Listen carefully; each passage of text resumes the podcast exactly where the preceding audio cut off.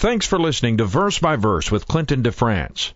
What exactly did Stephen see when he was dying, and what did it mean? Find out in our study of Acts chapter 7, verses 54 through 60.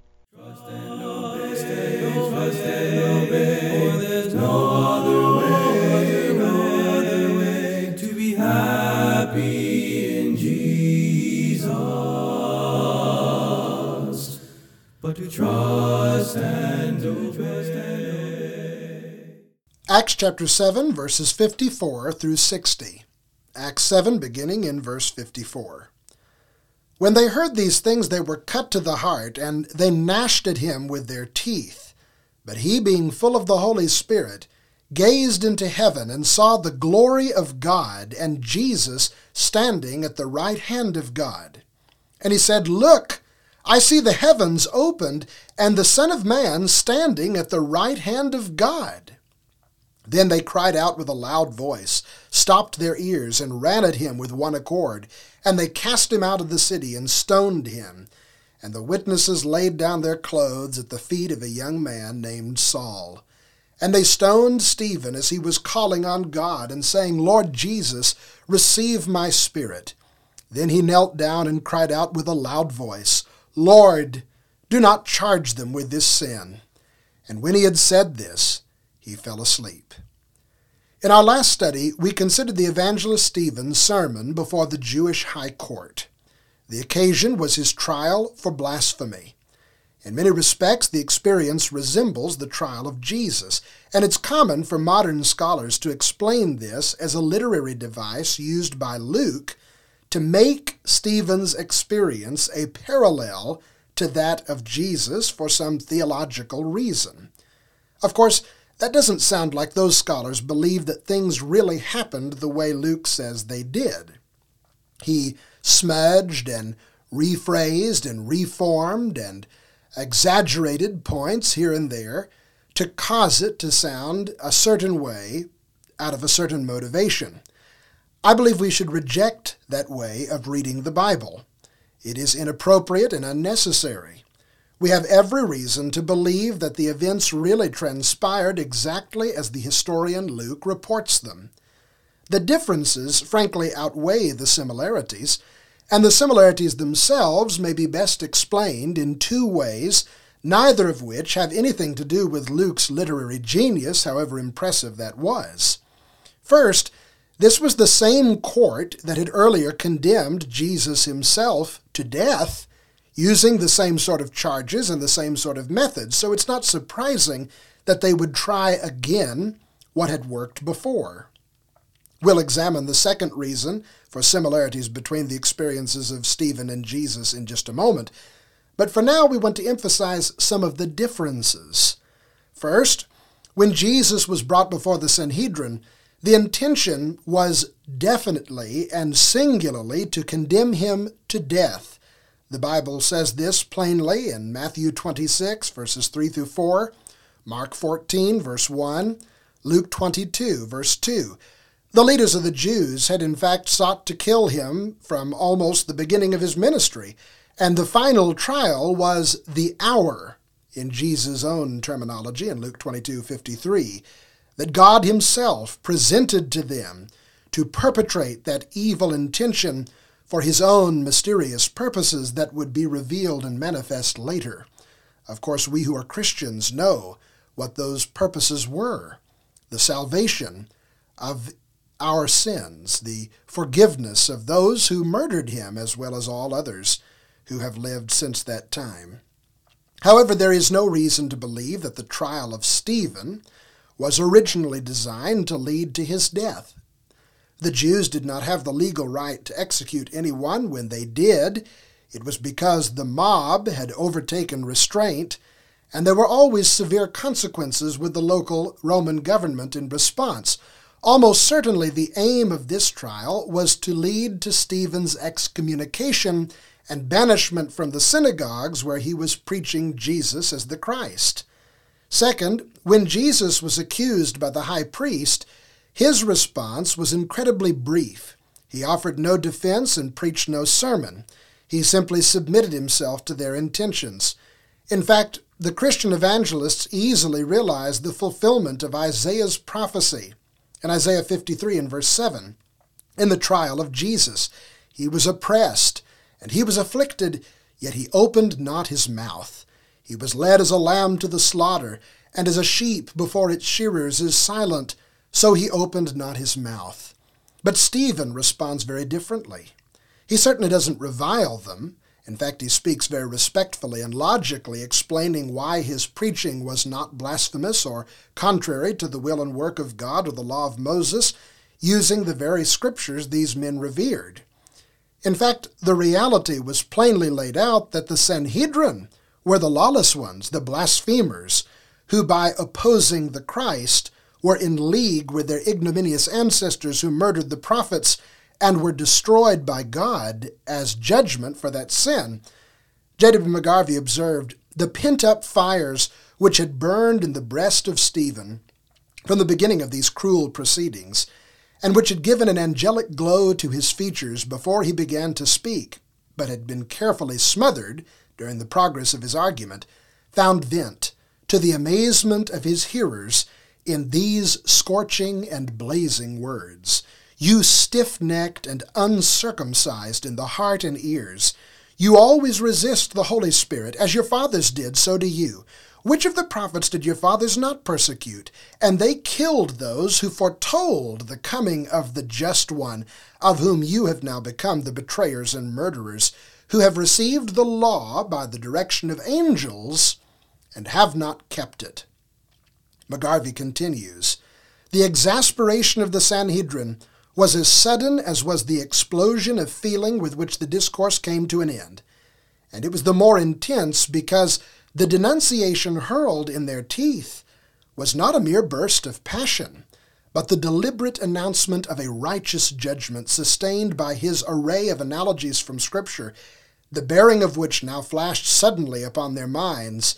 They had not been able to resist in debate the wisdom and spirit with which Stephen spoke and now their efforts to convict him of crime had recoiled with terrific force upon their own heads, thus picking up in verse 54 When they heard these things, they were cut to the heart.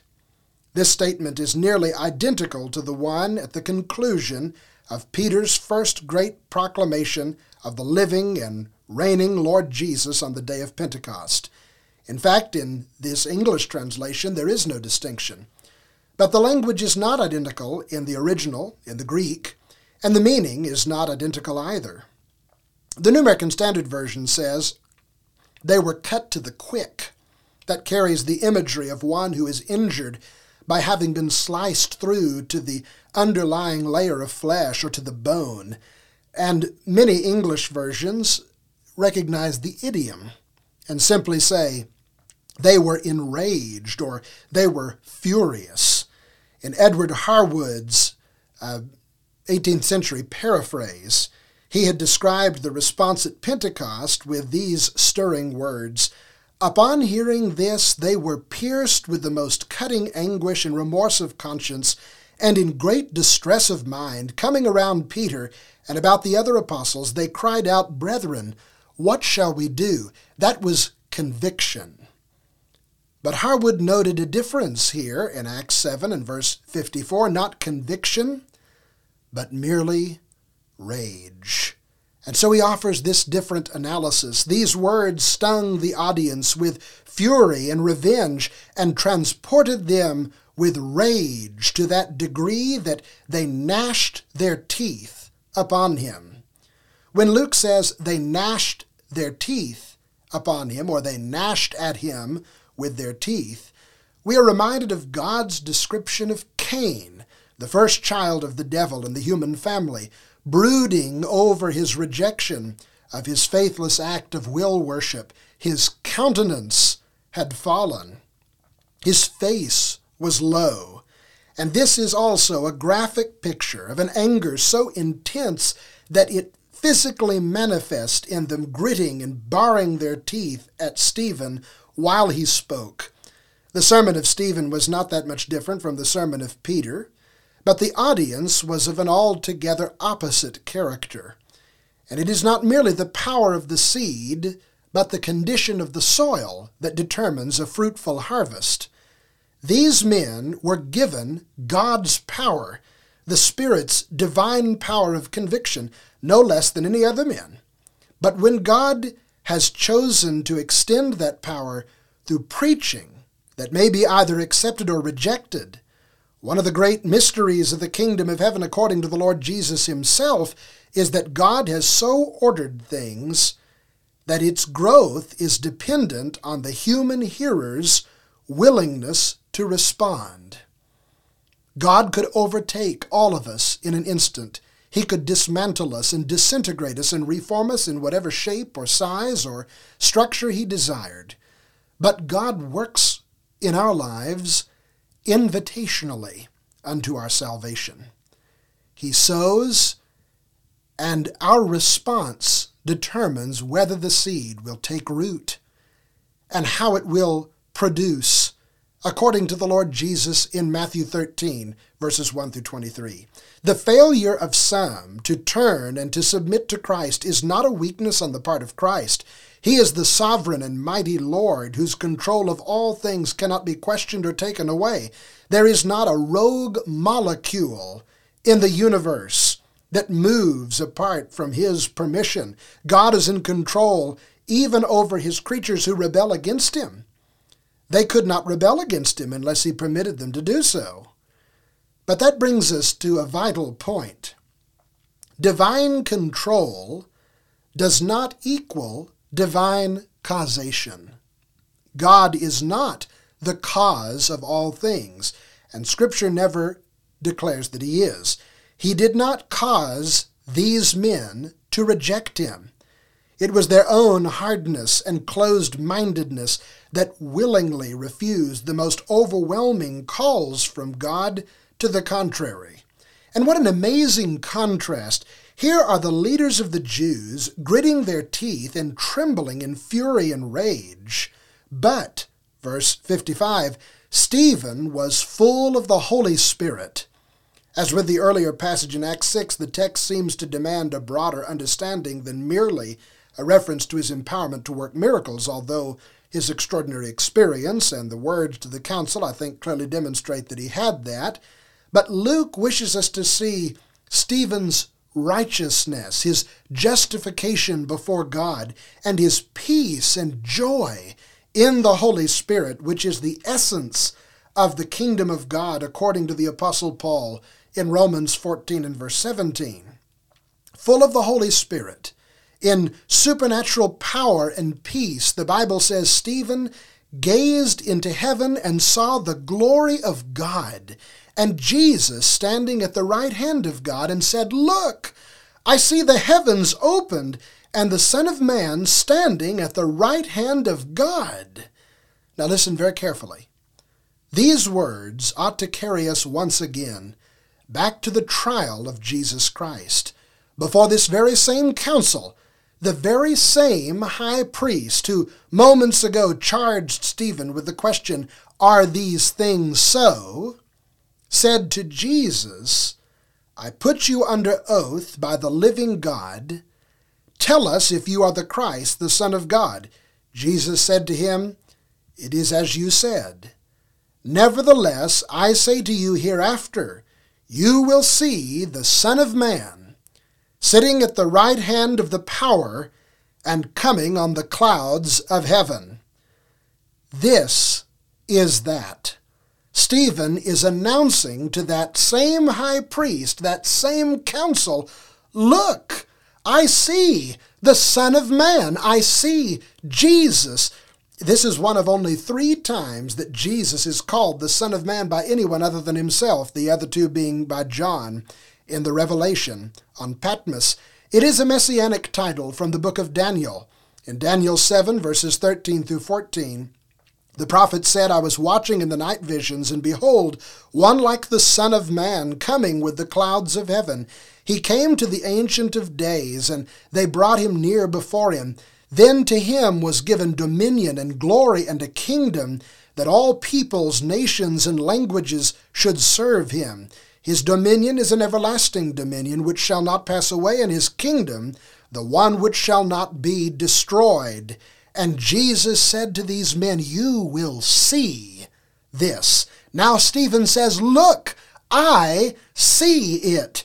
What Jesus called the power, Stephen calls the glory of God. Jesus is at the right hand of God. And we're going to discuss the issue of his posture in just a moment. But there's no contradiction between the words of Jesus and the vision of Stephen. The right hand of God does not refer to a geographical location so much as it refers to a position of dignity and power. It is, in the prophet Daniel's words, the dominion, the glory, the kingdom that all peoples, nations, and languages should serve him. And Stephen says, Look, I see it. There it is. Now, I believe he really saw it. And I believe he was telling them that if they would only look, they could see it too. They could know. They could believe. They could be saved. But they would not look. Instead, verse 57 says, Then they cried out with a loud voice and stopped their ears. They screamed and wailed and stuck their fingers in their ears so that they would not hear what he was saying and would not see what he was seeing. And I remind you who these men are. This is not a crowd of common folks who gathered in the street to hear some crazy man with a doomsday sign. These are the chief priests, the elders, the rabbis, and the lawyers, the leaders of Israel. This is the Sanhedrin, whose maxim was to save and not destroy life, whose president at the beginning of every trial would admonish all who were present that every life was precious and that God would hold them accountable if any evidence was overlooked that might favor the accused, yet here, without even a vote or a formal sentence, they ran at him with one accord and cast him out of the city and stoned him, says verses 57 and 58. There is a madness and an insanity that throws aside every sense of justice and moral restraint when men reject God. There is no end on that journey, but absolute destruction. And yet the madness does not remove the moral accountability. Human beings can be consumed with the insanity of rebellion against God and all the while have the outward appearance of dignity and refinement. And here, verse 58 says, The witnesses, the very false accusers whose testimonies had been thoroughly dismantled laid down their clothes at the feet of a young man. We're going to discuss this young man and some of the deep significance of this event in another study. But what we have here is a sick demonstration of pretense that things are happening exactly as they ought to. In keeping with the order of things, the witnesses will cast the first stones, as though the trial succeeded and he was found guilty, and they will take off their long flowing robes to give their arms freer movement and to protect themselves from being soiled by the blood and the brain matter of their victim. Verse 59 And they stoned Stephen. Outside the city, they began to pelt him with rocks. And when he fell, they would rush on him and beat him with heavy stones until his bones and inner organs were crushed to his death. No doubt they continued to scream and wail. But if they had only listened, they would have heard more words reminiscent of Jesus. Luke says, as they stoned him, he was calling on God. The reference here is to prayer. He was praying as they killed him. Now, the text actually leaves it somewhat open ended as to whom he was praying, and translations variously say he was calling on God or he was calling on the Lord. In fact, we discover in the next statement that it was Jesus who he saw, to whom he was praying. And what was his prayer? As Jesus had prayed to his Father from the cross, the triumphant victory cry of a saint resting in God, resting in full trust of God's justification and mighty power to deliver, into your hands I commit my spirit. So here is Stephen saying, Lord Jesus, receive my spirit. Then he knelt down and cried out with a loud voice, Lord, do not charge them with this sin. And when he said this, he fell asleep. It's now time to discuss the anomaly of Jesus' posture. Stephen saw him standing at the right hand of God, but this is the only time he is described as standing. In his own words to the priest and all other apostolic comments on Jesus' position in heaven, he is described as sitting. And this is always to emphasize the finality and completeness of Jesus' work. He sat down to rule because Satan and death were defeated. He sat down after presenting his blood to God because the once and for all sacrifice had been offered. Why is he standing here? There have been several suggestions made over time, and the one I think worthy of acceptance is that Jesus is standing still fully and completely in the position of all authority in heaven and on earth, still having completed his work and his tasks in the purposes of God, but he is standing in honor of Stephen, who on earth was standing for him.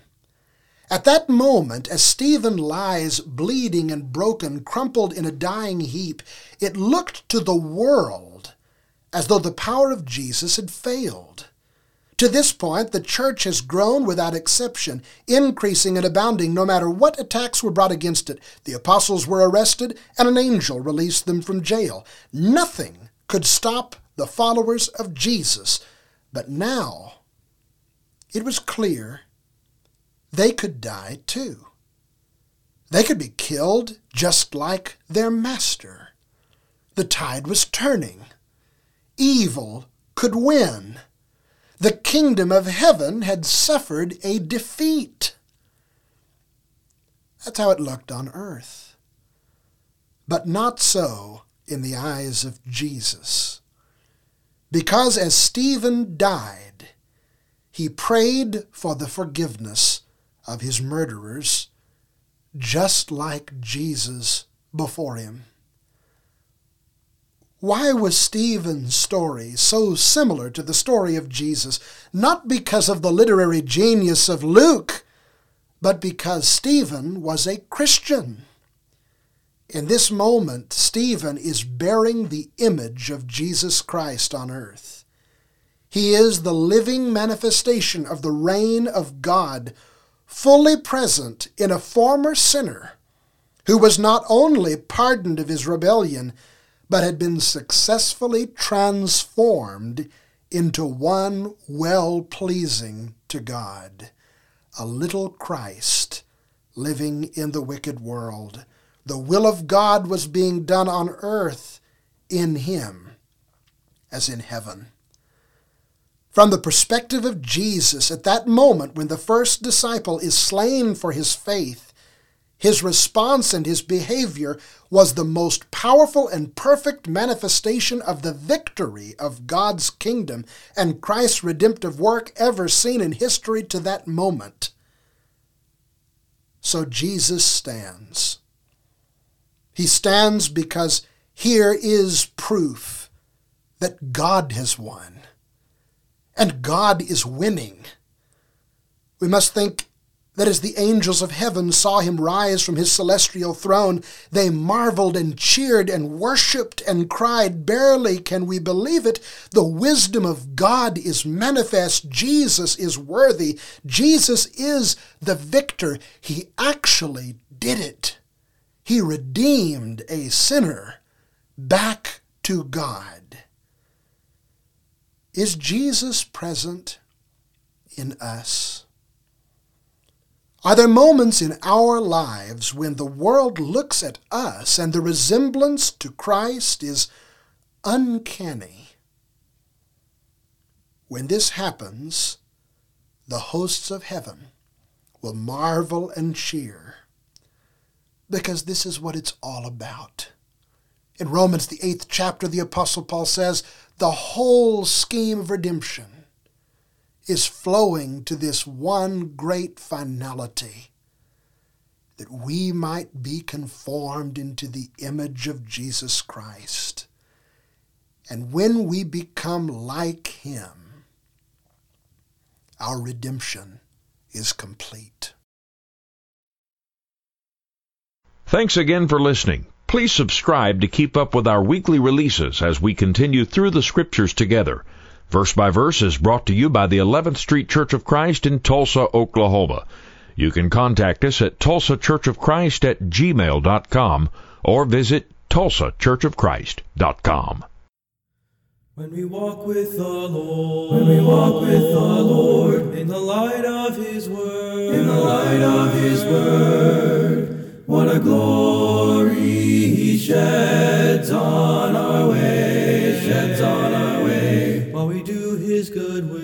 while we do is good will, He abides with us still, He abides with us still, and with all who will trust and obey,